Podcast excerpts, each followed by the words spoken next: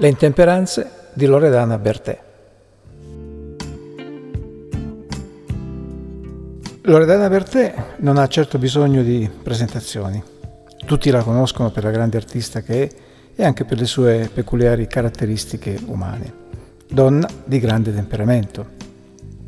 Sono note le sue vicende personali e familiari che tanto hanno appassionato i suoi fan e non solo.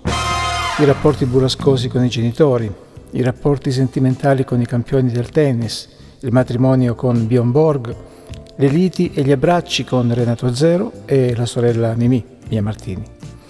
Di Loredana Bertè ci sarebbe da raccontare molto.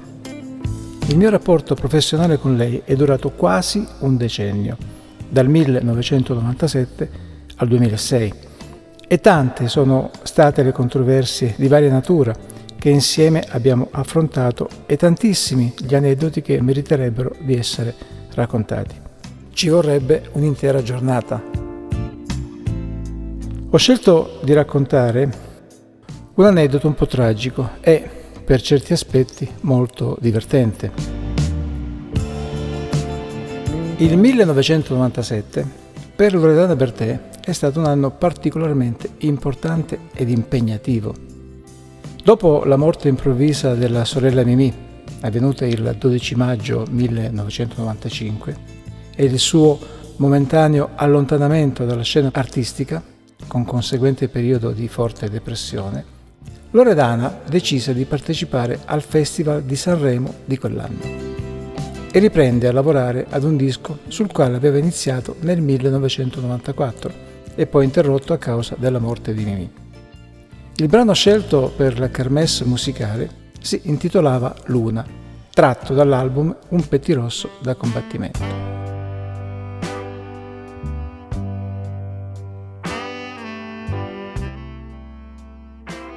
La prima brutta sorpresa non tarda. La RAI censura la canzone per una parola ritenuta inopportuna e costringe Loredana Bertè a modificare il testo iniziale. Così Vaffanculo Luna, che era l'inizio della canzone, diventa Occhiali Neri Luna. Loredana mal digerì questa censura e non mancò di manifestare la sua avversione. Subito dopo la prima serata di esibizione, Loredana tiene una conferenza stampa di presentazione del disco Un pettirosso da combattimento.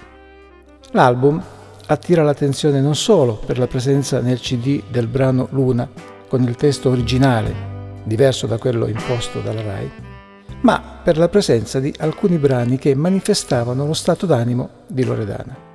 Un brano, dal titolo Zona Venerdì, era dedicato alla morte di Mimì, avvenuta appunto di venerdì. Uno raccontava il tumultuoso rapporto con il padre, padre padrone. Un altro brano, dal titolo Condominio 10, raccontava dei rapporti non proprio idilliaci e sereni con i vicini di casa. Insomma, un album molto personale ed intimo. Durante la conferenza stampa, incalzata dai giornalisti, Loredana si lasciò andare ad affermazioni tutt'altro che lusinghiere nei confronti della madre e dell'atteggiamento che la stessa aveva tenuto in occasione della morte di Mimì. Frasi che le costarono una querela e purtroppo la successiva condanna dal Tribunale Penale di Roma. Tuttavia, critica e pubblico decretarono un buon successo dell'album Un pettirosso da combattimento. Ma la gioia di assaporare il ritrovato successo dura molto poco.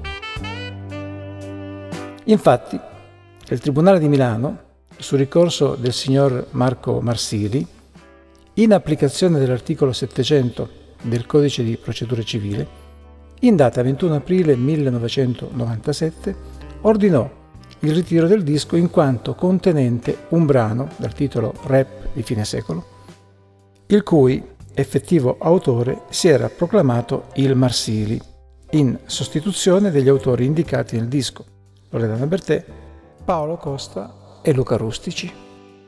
Ovviamente tale fatto fu preso malissimo da Loredana Bertè, che si precipitò dal sottoscritto accompagnata dal noto autore Philippe Léon, autore di numerosi brani del CD Un pettirosso da combattimento, per cercare di creare una difesa.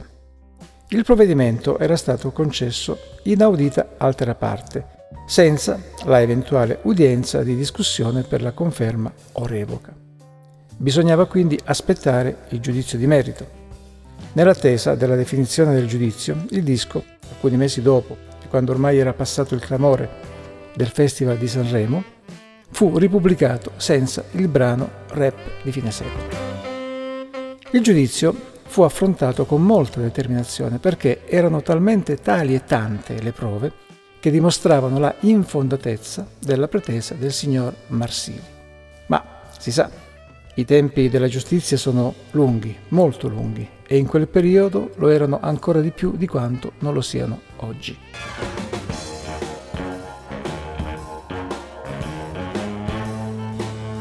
Arriva il giorno delle prove testimoniali. Ci presentiamo innanzi al giudice, la dottoressa Nardo, della prima sezione del Tribunale di Milano, con un nutrito numero di testimoni. Il signor Marsili neanche uno. Tutti confermarono quello che io sostenevo. Durante l'udienza, Loredana Bertè non smise mai di lanciare al Marsili, acquattato in un angolo con il suo avvocato, sguardi pieni di rabbia. Ad ogni affermazione dei testimoni, il Marsili faceva gesti di disappunto verso i testimoni stessi e Loredana lo fulminava con lo sguardo.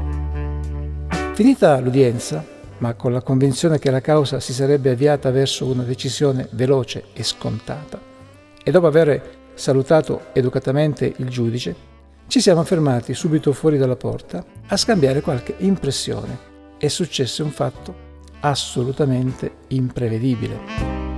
Loredana con uno scatto degno dei migliori atleti velocisti, si lancia contro Marco Marsili e lo riempie letteralmente di pugni e calci. Loredana sembrava indemoniata e forse aveva anche ragione, tanto che con difficoltà riuscimmo a strapparle il Marsili dalle sue grinfie. Il Marsili non fece neanche un tentativo di difesa, ma si limitò ad emettere qualche piccolo lamento. Il trambusto, creato nel corridoio, costrinse tutti i giudici ad uscire fuori dalle loro stanze per vedere cosa stesse succedendo. Il Marsili in quel preciso momento ne approfittò per allontanarsi di corsa. Ma non bastò. Loredana si accorse, lo raggiunse proprio davanti alla porta dell'ascensore e continuò a riempire il malcapitato Marsili di pugni, calci e qualche schiaffo. La storia giudiziaria poi diede ragione a Loredana e a me. Con la sentenza numero 7842 del 24 settembre 2003, il Tribunale di Milano revocò il provvedimento inibitorio, accertò la totale titolarità del brano rap di fine secolo in capo a Loredana Bertè e agli autori indicati nel disco. E il Marsili e la sua società furono condannati al risarcimento dei danni e alle spese. Ma ormai era troppo tardi. Il danno era stato fatto e non poteva più essere ristorato in nessun modo. Uno dei tanti esempi di giustizia ingiusta.